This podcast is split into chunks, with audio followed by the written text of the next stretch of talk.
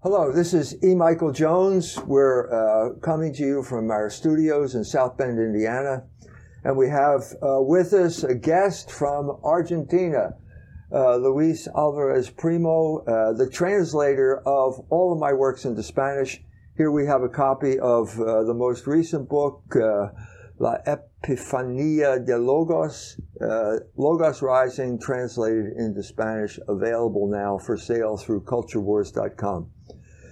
Luis is here uh, to talk to us uh, about the situation uh, in general and how it relates to the big picture uh, as we've explained it through Logos Rising and even through my new book, uh, The Dangers of Beauty. So, welcome to South Bend, Indiana, Luis. Thank you, Dr. Jones. It's been a pleasure. I was here uh, actually two years ago, and I'm very happy to be back in South Bend on behalf of my friends in Argentina and Hispano America, and the people of the audience of Toda la Verdad Primero, TLV1 first. Toda la Verdad Primero, Juan Manuel Soaje Pinto sends you his best regards. Thank you. Thank you. Uh, Luis invited me to Argentina. We took a tour there. Gave uh, I gave speeches in bad Spanish all over the country. No, it was excellent. Uh, uh, we got to see things, uh, got a lot of insight into the current Pope uh, because we were in Buenos Aires. He was Cardinal Archbishop of Buenos Aires, got to meet with people there. That's another story. We've written about that. Uh, a whole new world, a whole world down there that is uh, a subjugated part of the American empire. But that's what we're going to talk about today. So let's let's get into this uh, discussion here. So yes, uh, actually, you are going to do the talking. I'm going to ask a few questions. Okay, good. Uh, well, I was planning to ask you immediately about Logos Rising and then your book, The, the Dangers of Beauty. But motu infine velocior. At this crisis, events are developing, and we have to talk about that first. Uh, what can you comment on this? Uh, madness about the sabotage to the Nord Line pipeline and how does it affect Europe and the world? Yeah, you're right. This is a crucial moment right now uh, in world history. Um, uh, uh, most of you know by now that the Nord Stream pipeline, both Nord Stream 1 and Nord Stream 2, were uh, sabotaged. Everyone admits it was sabotage uh, virtually the entire world, except for the mass media, have all uh, come to the conclusion that America destroyed the pipeline. It seems the evidence is is uh, undeniable. We have uh, Joe Biden in February saying if Russia invades, uh, we're going to put an end to the pipeline. Victoria Nuland said the same thing. Uh, before that, uh, Condoleezza Rice said the same thing. It's bipartisan. We had uh, Ted Cruz, uh, the conservative Republican from Texas, all saying there is broad-based uh, bipartisan agreement that we have to do something about the Nord Stream pipeline. It goes all the way back to the Mackinder thesis, which is the basis of uh, Anglo-American foreign policy. Right. Anglo-American foreign policy, as the Argentinians know, is based on the British Navy. The British Navy will sail into the Rio de Plata and it will boycott, it will uh, blockade your port and it will starve you to death. We right. can't do that with Argentina. It's too big. But this is exactly what they did to Germany. Mm-hmm. Uh, we're talking about the history, geopolitical history of the 20, 20th century as soon as Germany rose to a position where it was uh, on the same level industrially with Great Britain, uh, Churchill and Lord Grey decided to lure Germany into a war. That was World War One. That was the main reason for World War One. Uh, the Kinder thesis says uh, uh, whoever controls the Eurasian landmass controls the world. That means uh, if there seems to be some type of convergence of the Eurasian landmass as Germany coming to some type of agreement with Russia, the alarm bells go off, and there's an immediate attempt to break up uh, that type of thing. This is the hidden grammar of the war in the Ukraine. Right. It has nothing to do with the Ukraine. They are simply proxy warriors for NATO attacking Russia.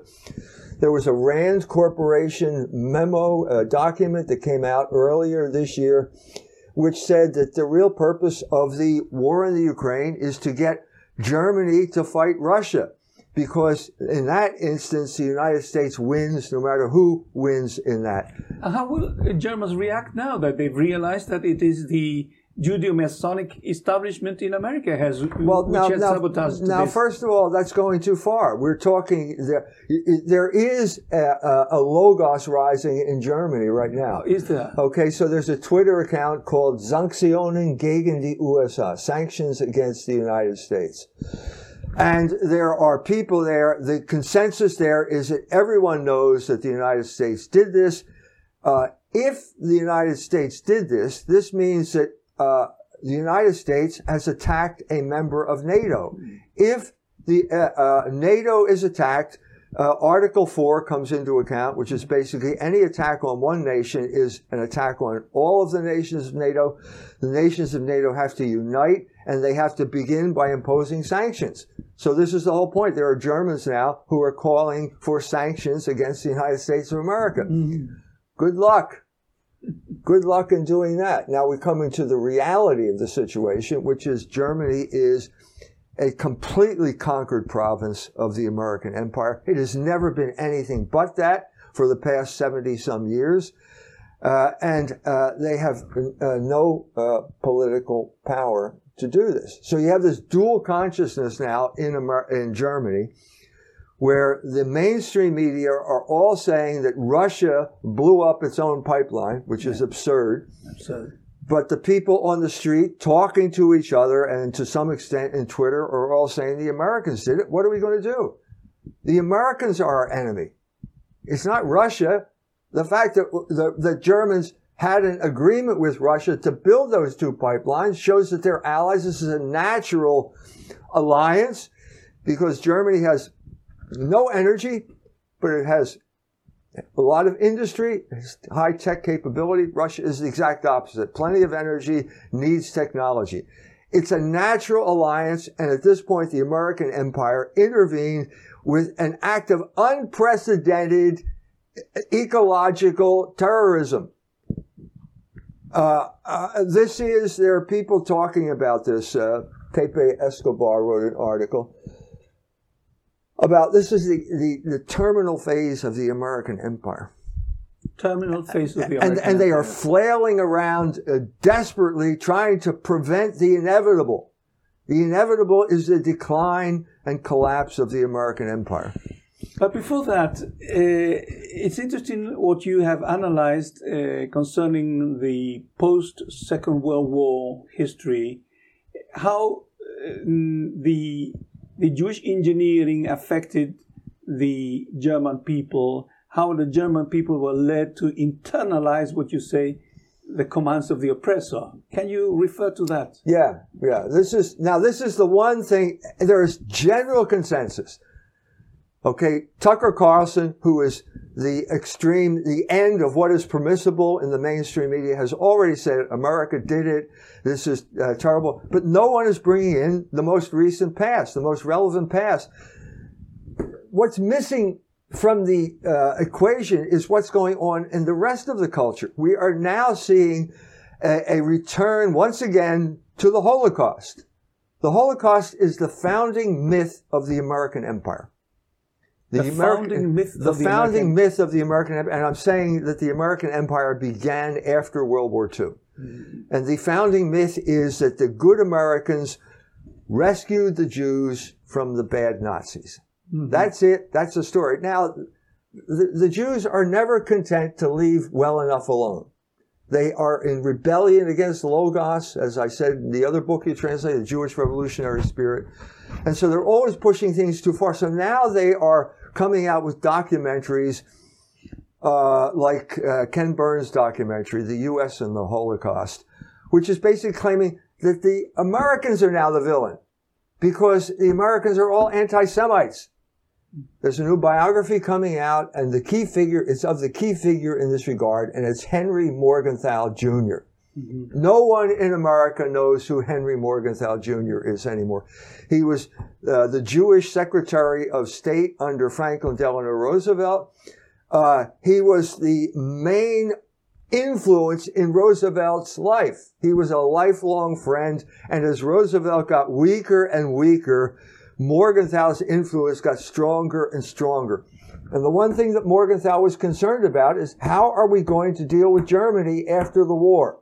So there we have the, the Morgenthau plan. The Morgenthau plan He was Secretary of the Treasury, right? Secretary of Treasury.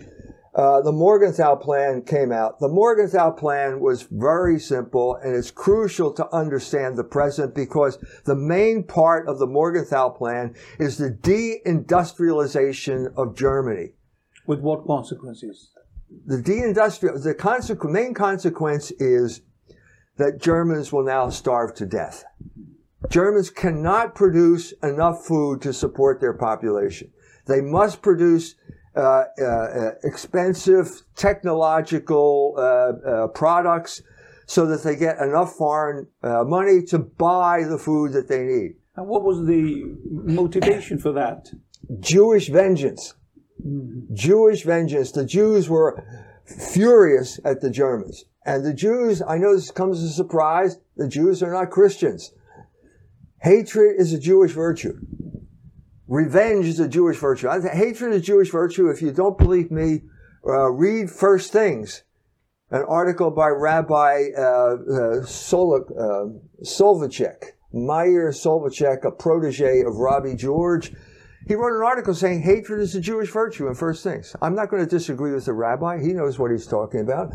And so what you had here was the Morgenthau plan. It's what, he wasn't the only one. There was Louis Nizer, who wrote a book. Another Jew wrote a book about maybe we should sterilize the Germans. Uh, the- Theodore Kaufman, another Jew at the same time, also writing a book. Germany must perish. Germania delenda est. That was the plan. And Morgenthau was the man who came up with the implementation of the plan.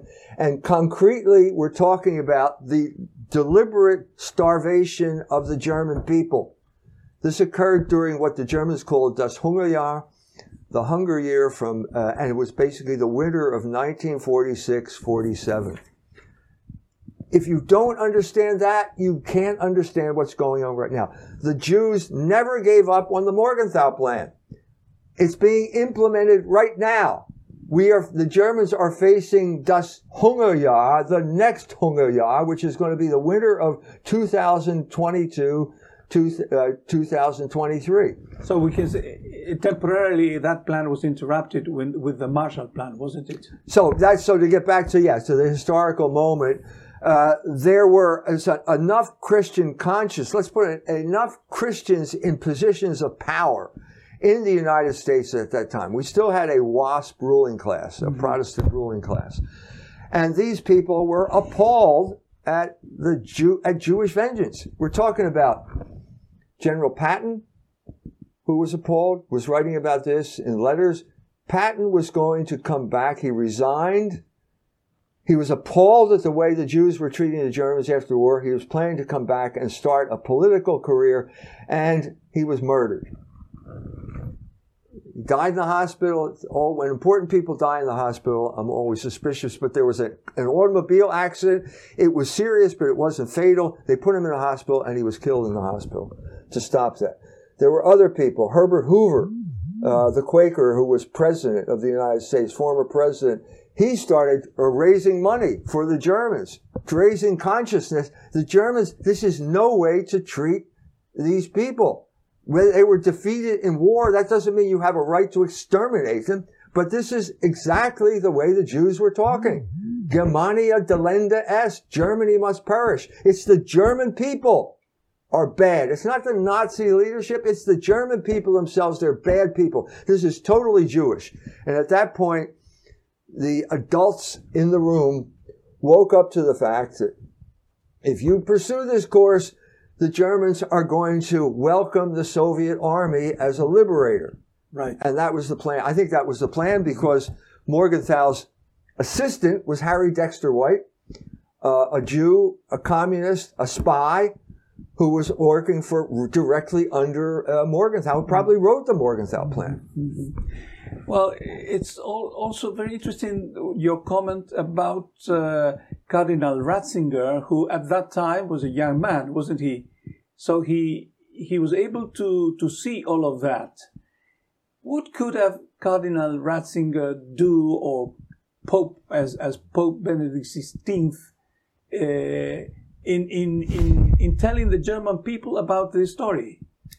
Yes, Ratzinger was an absolutely crucial figure in post World War II Germany. So Ratzinger uh, is 20 years old in the spring of 1947. You know whether you're hungry when you're 20 years old. If you're two months old, you know whether you're hungry or not. Here is an entire nation that is being starved to de- deliberately starved to death. Now Ratzinger was lucky in this regard.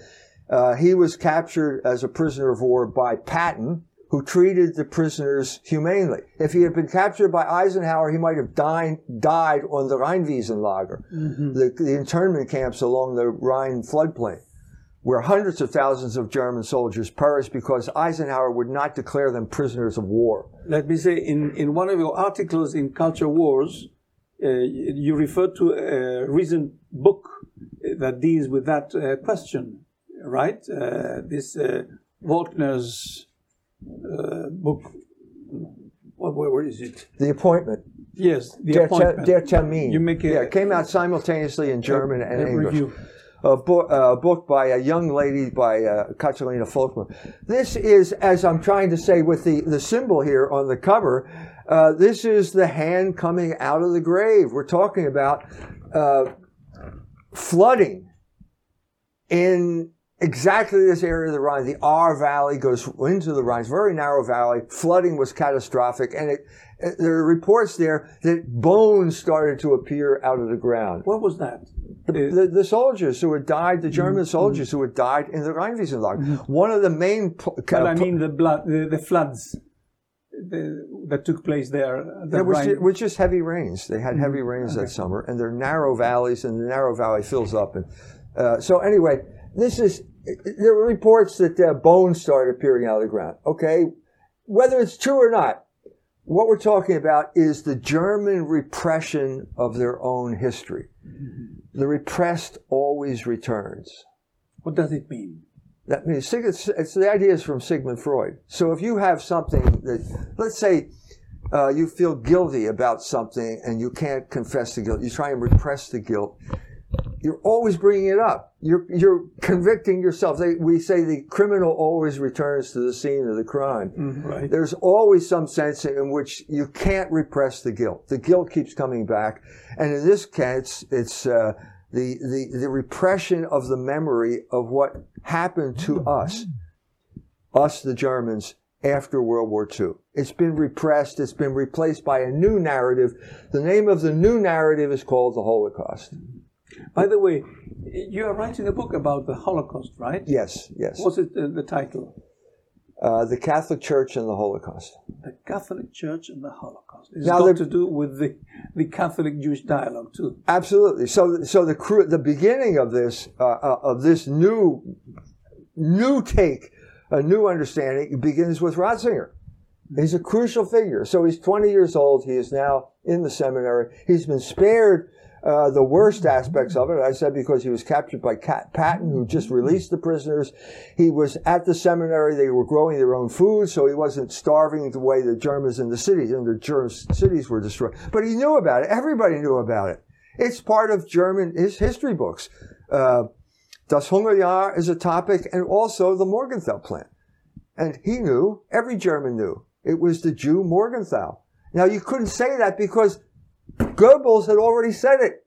He got the, the draft of the Morgenthau Plan in 1944. He makes big propaganda about the Jew Morgenthau, uh, and uh, uh, it, it, strengthened German resistance because they knew that the Americans are not just going to get change the regime; they're going to destroy the German people because the Jew is in control, and when he's in control, uh, there's no mercy.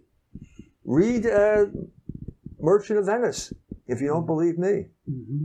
Shakespeare's. I crave the law. He's there. He, Jew doesn't want mercy. He wants justice. Be careful when you ask for justice. Mm-hmm. So that's the that's the so as time goes on, Ratzinger becomes the most prominent theologian in Germany. Everybody's, he's the Das Wunderkind. And uh, he finally meets up with Cardinal Frings, who is the hero of the story because Frings defended the German people. He was Cardinal Archbishop of Cologne. He told them to go, if you break into that American warehouse and take the food, it's not theft because they're trying to starve you to death. He was the hero, but now he's an old man.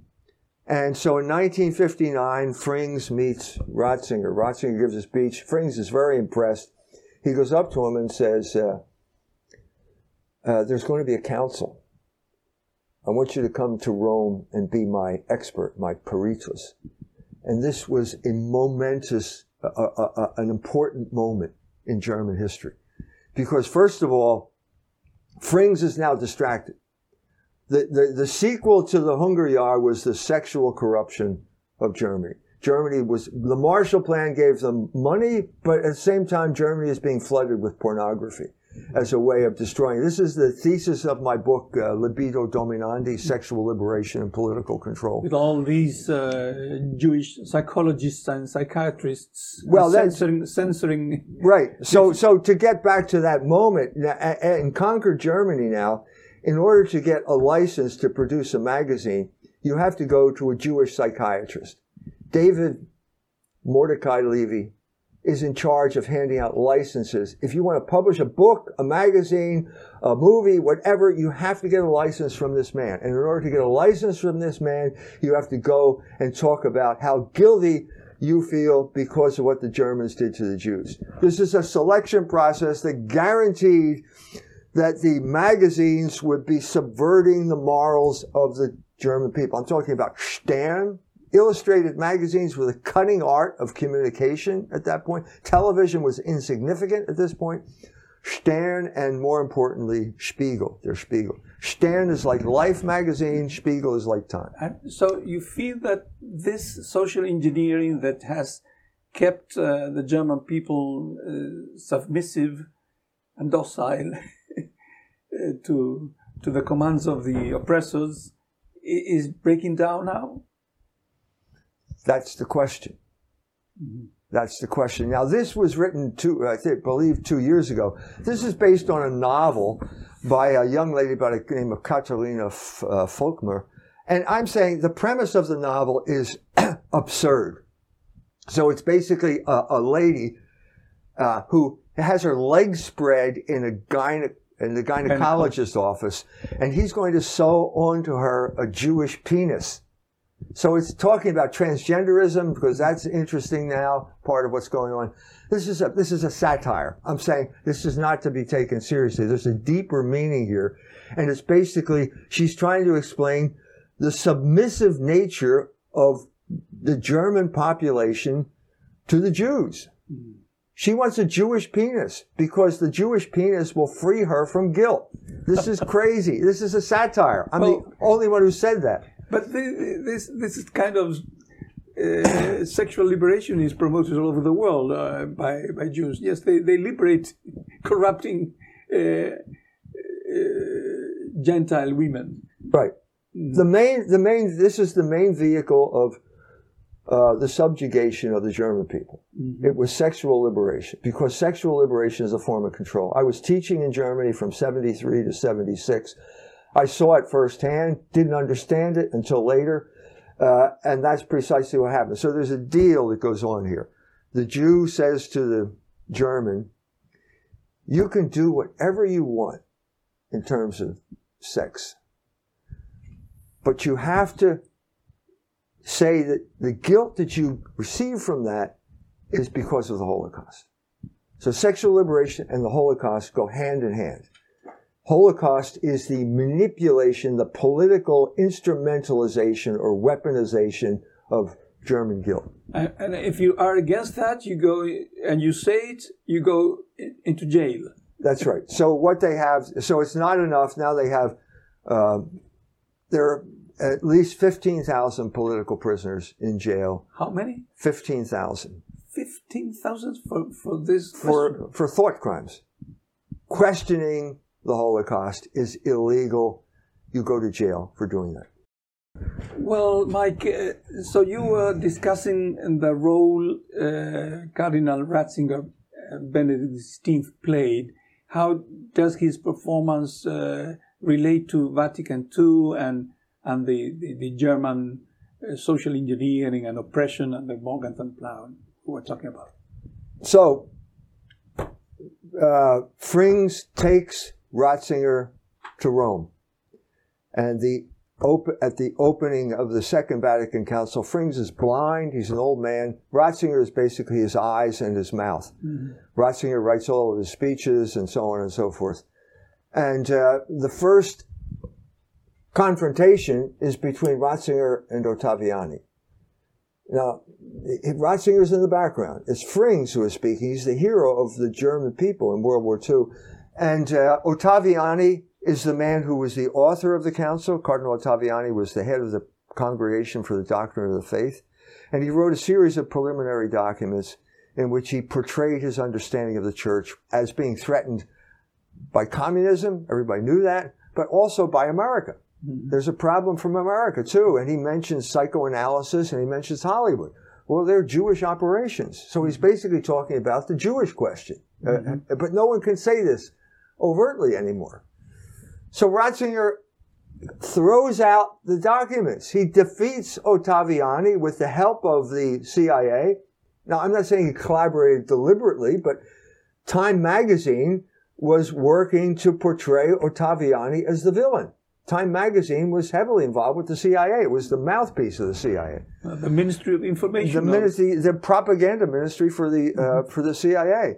So the now we have a new, a totally new situation. I mean, Ralph Wiltgen wrote a book called The Rhine Flows into the Tiber. This is what I'm talking about. He didn't have the information that we have now, or I have now. Uh, but uh, basically, the Germans took over uh, the Vatican Council. And what is the main problem the Germans have?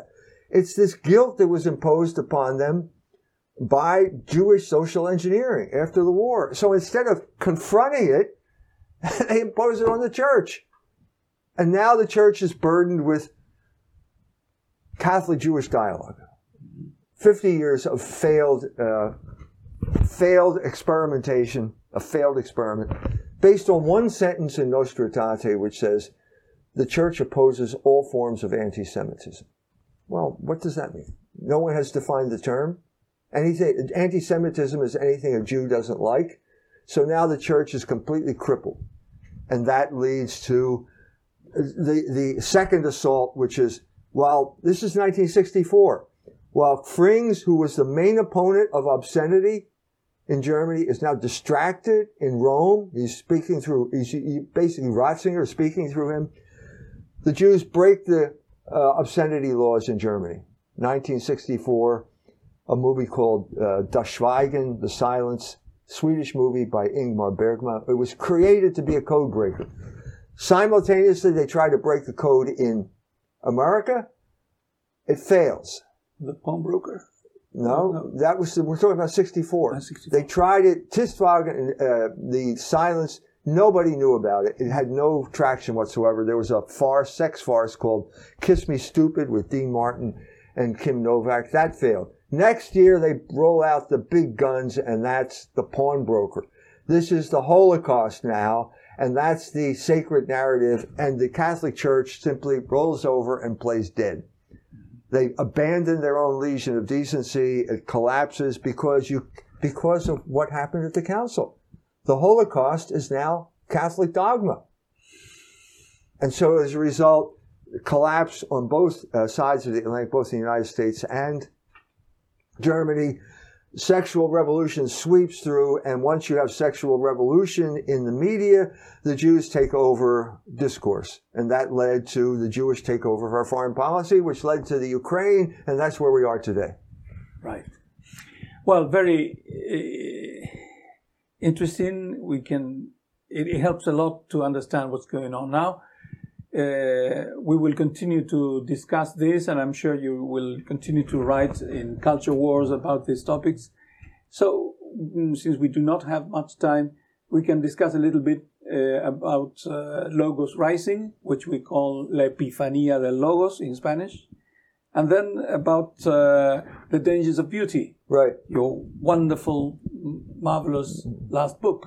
Right.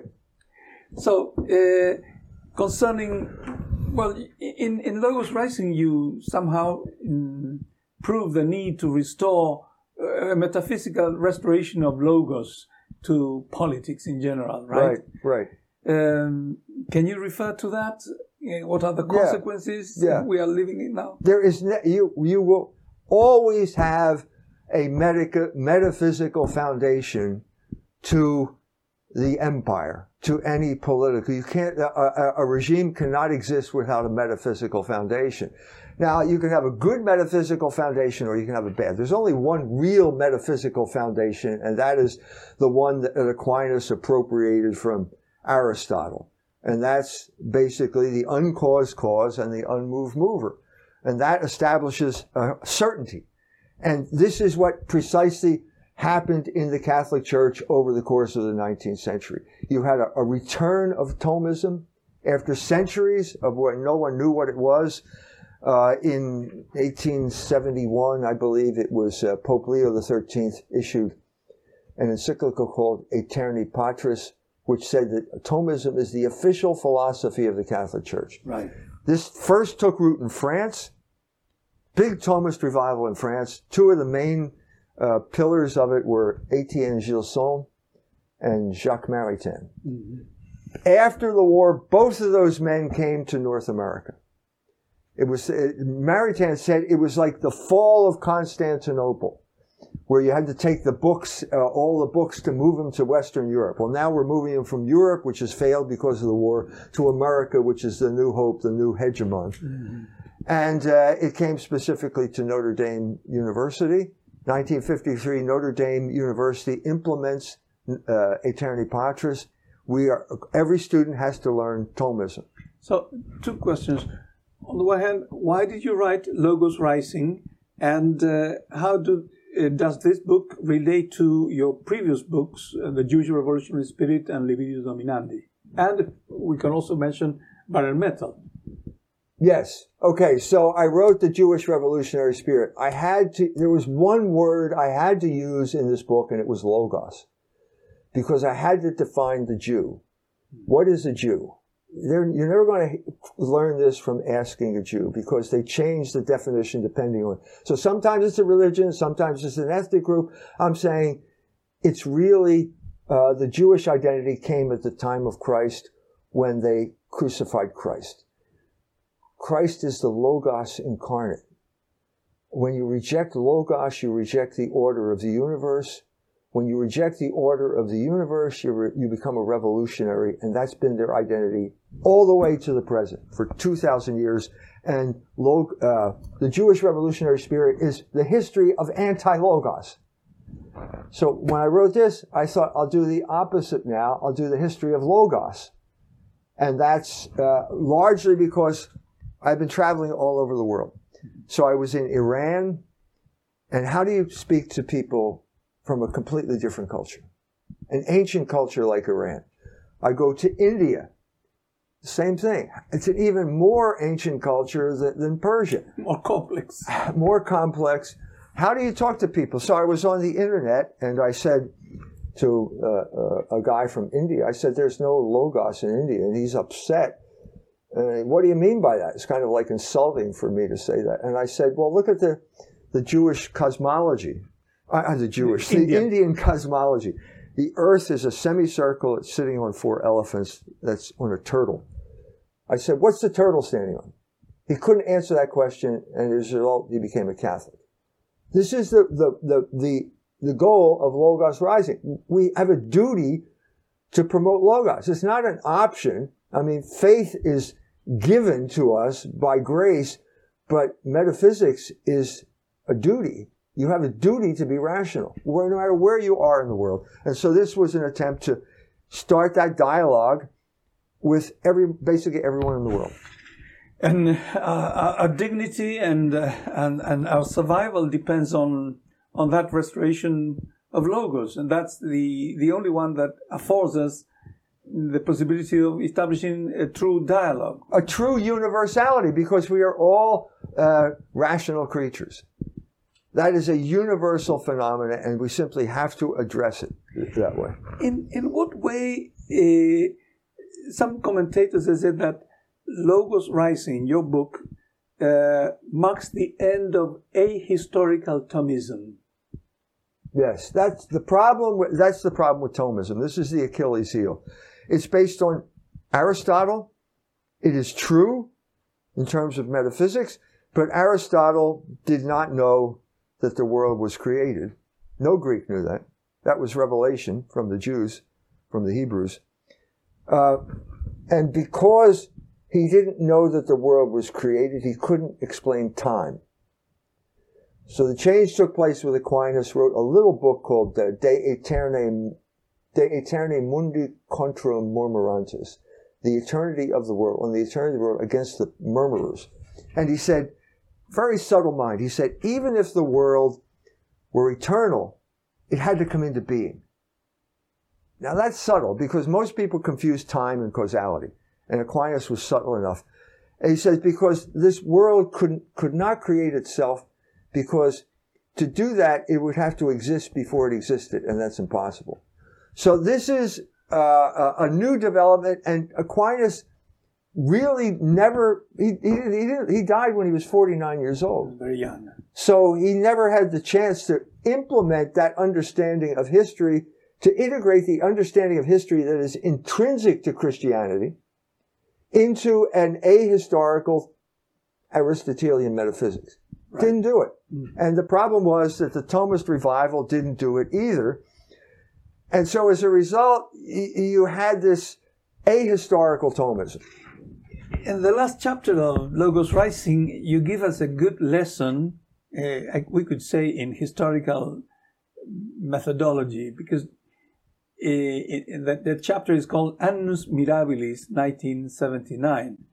And you, you connect all the historical dots to prove what had happened in that miraculous or wonderful year or decade. Right. Uh, it's part of your own method too. That people say, well, it's we. I like to to read Dr. Jones because he he connects all the the dots of history. Can you tell us a little bit about? Yeah. So Febu- what we had is an uprising against materialism mm. in 1979, a mm. spontaneous uprising that could not have been coordinated by the people who did it. So the first thing, in February of 1979 the Ayatollah Khomeini returns to Iran, the Shah is overthrown, and they institute uh, an Islamic Republic. So it's a religious reaction against materialism. Six months later, no, no, four months later, four months later, Pope John Paul II goes to Warsaw and says Mass at an officially communist, atheistic country. And it awakens the religious consciousness of the Polish people and at that point, he begins what we're seeing is the beginning of the downfall of communism, uh, which is the Eastern materialism. So the Shah, uh, the Ayatollah Khomeini is reacting against America, which is Western materialism, consumer materialism. This is atheistic uh, materialism in the Soviet Union. That could not have been coordinated. That was not coordinated by these two men. They, they Pope wrote to, after the hostage crisis, the Pope wrote to the Ayatollah Khomeini and asked him to release the hostages. And the Ayatollah Khomeini just replied with a, a, a rude, kind of contemptuous reply and basically called him a lackey of the American empire. So they didn't like each other. They didn't coordinate, but there was a bigger plan. I'm saying this is God's plan because the only way you can explain this simultaneous rejection of those of uh, materialism. And the nature of that uh, rejection and revolt was religious. Right. It was a religious uprising, not an uh, econo- economic or capitalistic. Uh, no. Uh, no, it thing. wasn't capitalism versus communism. It was religion against both capitalism and communism. Mm-hmm. That was the movement, movement of Logos in human history. And I'm saying that's what we have to understand that God's in charge of human history. And we are kind of, we have to collaborate with God, uh, but the plan will go forward whether evil men collaborate or not, because if evil men could thwart God's plan, it would have been over a long time ago. Your thesis, uh, which is entirely Catholic, of course, and classical, uh, reinvigorates hope because it uh, helps us remember that uh, divine providence is always present, present and uh, there is rationality in history, and and we can expect developments to to to lead to a, a certain meaningful, uh, worthy end. Right, right, right. So this is there are three transcendentals: the good, the true, and the beautiful. Mm-hmm. And philosophy is how you achieve the truth. And but there's another transcendental, and it's beauty. And so this book, the, the uh, Logos Rising, led to this book called the uh, the Dangers of Beauty.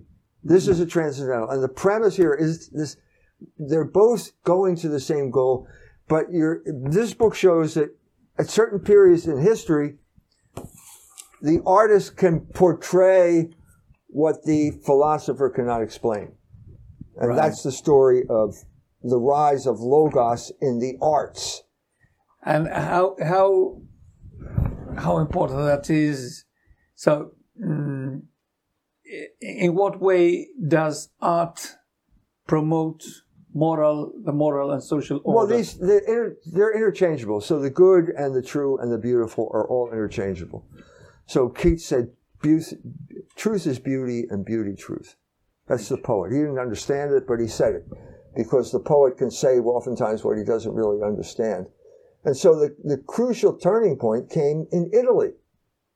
Now, this is a, the, the Greeks were the cutting edge of Logos in human history, all the way up to the Council of Nicaea, when you had a discussion about the Trinity. It had to take, you had to speak Greek in order to be part of that discussion. The Latin fathers were excluded. Over this period of time, something happened to the Greek world. It became ossified. Uh, because it, it, the and so Vasari, when he's talking about the development of painting, he talked about Giotto, and he said Giotto had to break with Greek models.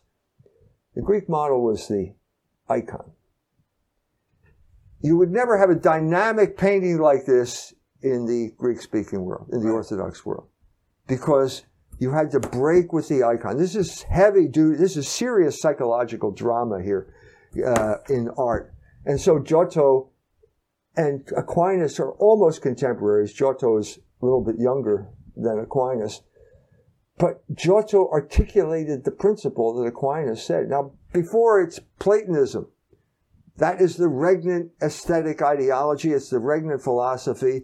Nobody knew about Aquinas except the Arabs. The, I mean, the, is the Muslims. So at this point, Aquinas. Aristotle, you mean? Nobody knew about Aristotle mm-hmm. except the Muslims. Right. And Aquinas got it through uh, Islam through Averroes. So at this point, you finally have someone who is taking the notion of creation seriously. If God created the world, God is an artist. Indeed. And that means the world is a work of art. Indeed. And that means if you study the world as it exists, you will enter into the mind of God to some extent. Now, this is also the time of the birth of science, which was uh, Albert the Great, Thomas Aquinas' mentor, created science at the time. But the artist did it by breaking with the Greek model and looking at the world. So this, there's the world. It's back there. It's not simply a gold background. The world is, this is the real world, and these are real people. And that you have a breakthrough in mimesis. Mimesis is imitation of nature. That's all art is. It's all it will ever be. But at this point, you had a new understanding of nature. It wasn't, the world wasn't eternal. It was created. It was a work of art. There is a logos in nature. Plato didn't know that. Nature was the world. There was the world of forms. There was the world that we live in. This is total chaos. It's total flux. The only way you can have art is to impose forms on inchoate nature. And the classic example of that is the temple, which is basically geometric forms right. imposed on nature. This led, this is the latest issue of Culture Wars. This is uh, my wife and me uh, in California, Carmel, California, a man who never, I guarantee you, Charles Greene, the architect, never read Aquinas He was a Protestant. He was an American. Didn't know who he was. But the idea that you could understand Logos, approach Logos through beauty is something he understood. And that's what he did with his house. There are pictures in there of, of the house itself. Excellent. Next time we talk, I will have read uh, The Dangers of Beauty. And uh, on behalf of uh, our friends, I will be able to ask some more questions about the dangers of beauty. In the meantime, I will take it to Argentina and hopefully and luckily uh, we will be able to translate it into Spanish.